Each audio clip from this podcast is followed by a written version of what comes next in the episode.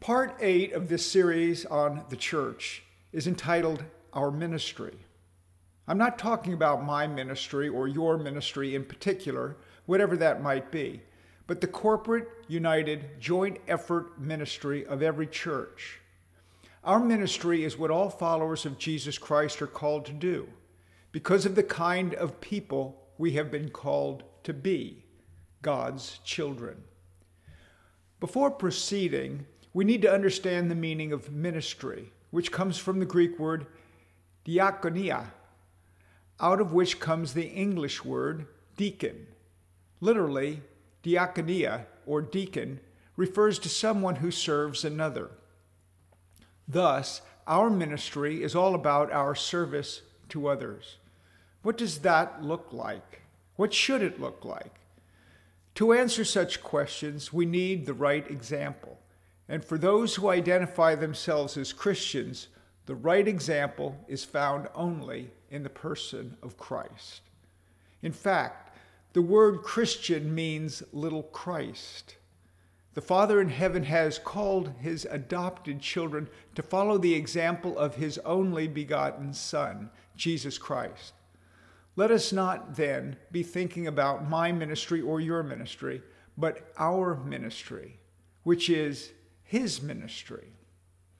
So, in a nutshell, what is the ministry of Jesus? Several years ago, while reading my favorite book in the Bible, which I have studied more than any other, even to the extent of memorizing the entire text, a particular verse captivated my attention like never before. The verse is from John eight twenty-nine, where Jesus says this of his Father: "I always do the things that are pleasing to him." I paused to read and recite those words over and over again, reflecting on them and pondering the implications of that simple but profoundly important statement. Immediately, I was impressed to ask two questions. First, why did Jesus always do the things that pleased his Father? Second, why should I do likewise? The answers begin with an understanding of the father-child relationship.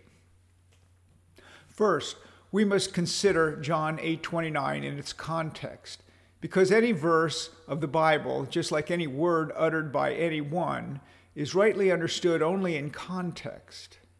In John eight twenty-one, Jesus repeats something said in verse fourteen, where he spoke about where he came from and where he is going. Some of the religious leaders in the audience, previously noted as Pharisees, become confused when Jesus says, "I go away, and you will seek me and will die in your sin. Where I am going, you cannot come."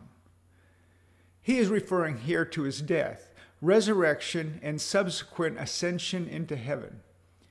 However, his opponents wrongly interpret Jesus to mean suicide, for they say, "Surely he will not kill himself, will he?" Their confusion mounts when Jesus reveals the spiritual difference between himself and his adversaries by saying that they are from below in reference to this world, while he is from above in reference to heaven. Jesus is going to the Father, but these Pharisees who have opposed him and his message cannot follow because they do not believe in him. Consequently, they will die in their sins. Jesus addresses their lack of faith in a startling way by saying, "You do not believe that I am he." In the Greek text, the words Jesus uses are ego eimi, translated I, I am. He intentionally uses the sacred name of God, I am, to reveal his divine nature.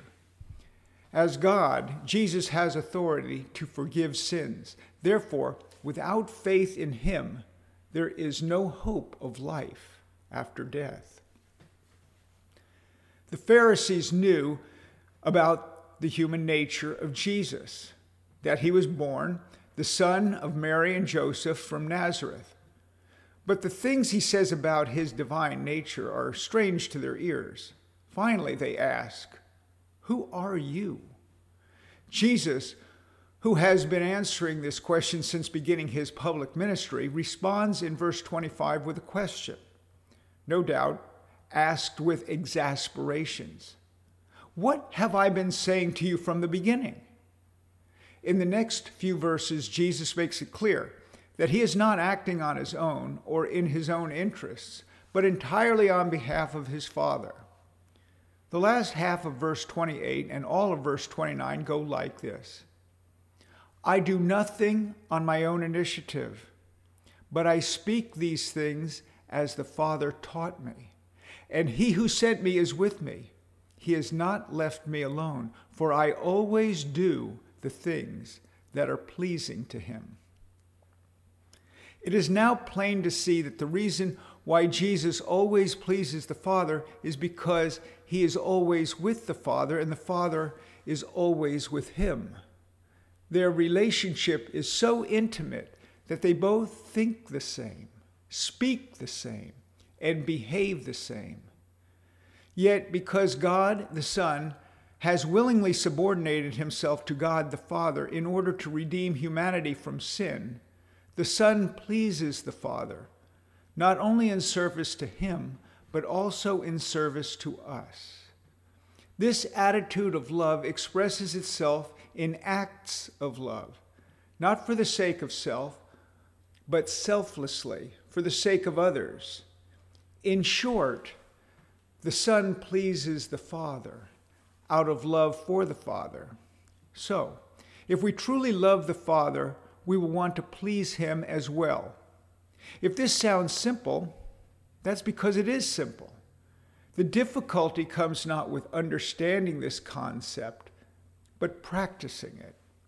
For instance, consider this. We live in a broken world of broken relationships, and all of us have been adversely affected to some degree. For example, those who have not received the love of an earthly father find it difficult to both understand and experience the love of a heavenly Father.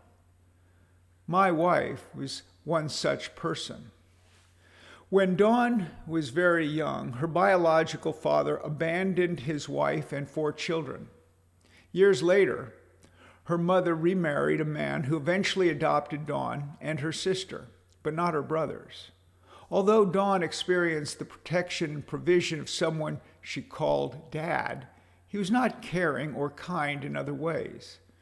Soon after starting high school, Dawn's mother divorced her current husband, suddenly married a neighbor, and moved from the Midwest to the Northwest. Less than a year later, her mother divorced again and married again. Although I knew Dawn during Dad two, three, and four, I had no idea how deeply her self-esteem and sense of worth had been damaged.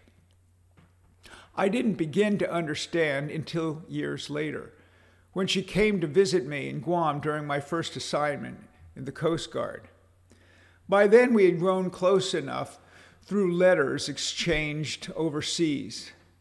During her stay, I invited Dawn to an event where she heard a speaker talk about God as a Father who loved her unconditionally and selflessly to the point of giving his life for her in the person of his only Son, Jesus.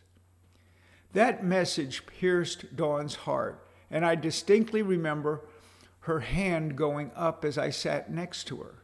She wanted what was offered, the love of a Father who demonstrated his compassion and care in a most incredible way.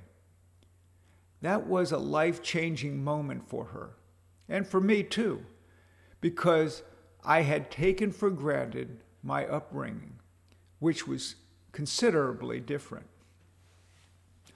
I'm reminded by the account in Luke seven, verses thirty-six through fifty, where a sinful woman interrupts a banquet where Jesus is dining in the home of a Pharisee named Simon.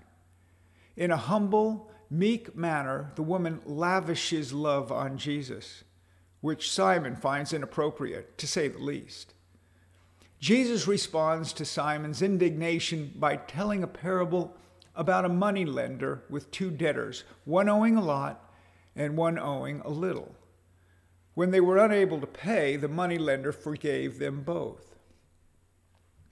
Jesus then asks Simon which debtor would love the lender more, to which he answers, "I suppose the one whom he forgave more." Jesus then compares the consideration he received from Simon as his dinner guest with that of the sinful woman. There is no comparison. Jesus then tells Simon, her sins, which are many, have been forgiven, and affirms her tremendous expression of gratitude. The Lord leaves Simon with this insight: he who is forgiven little loves little.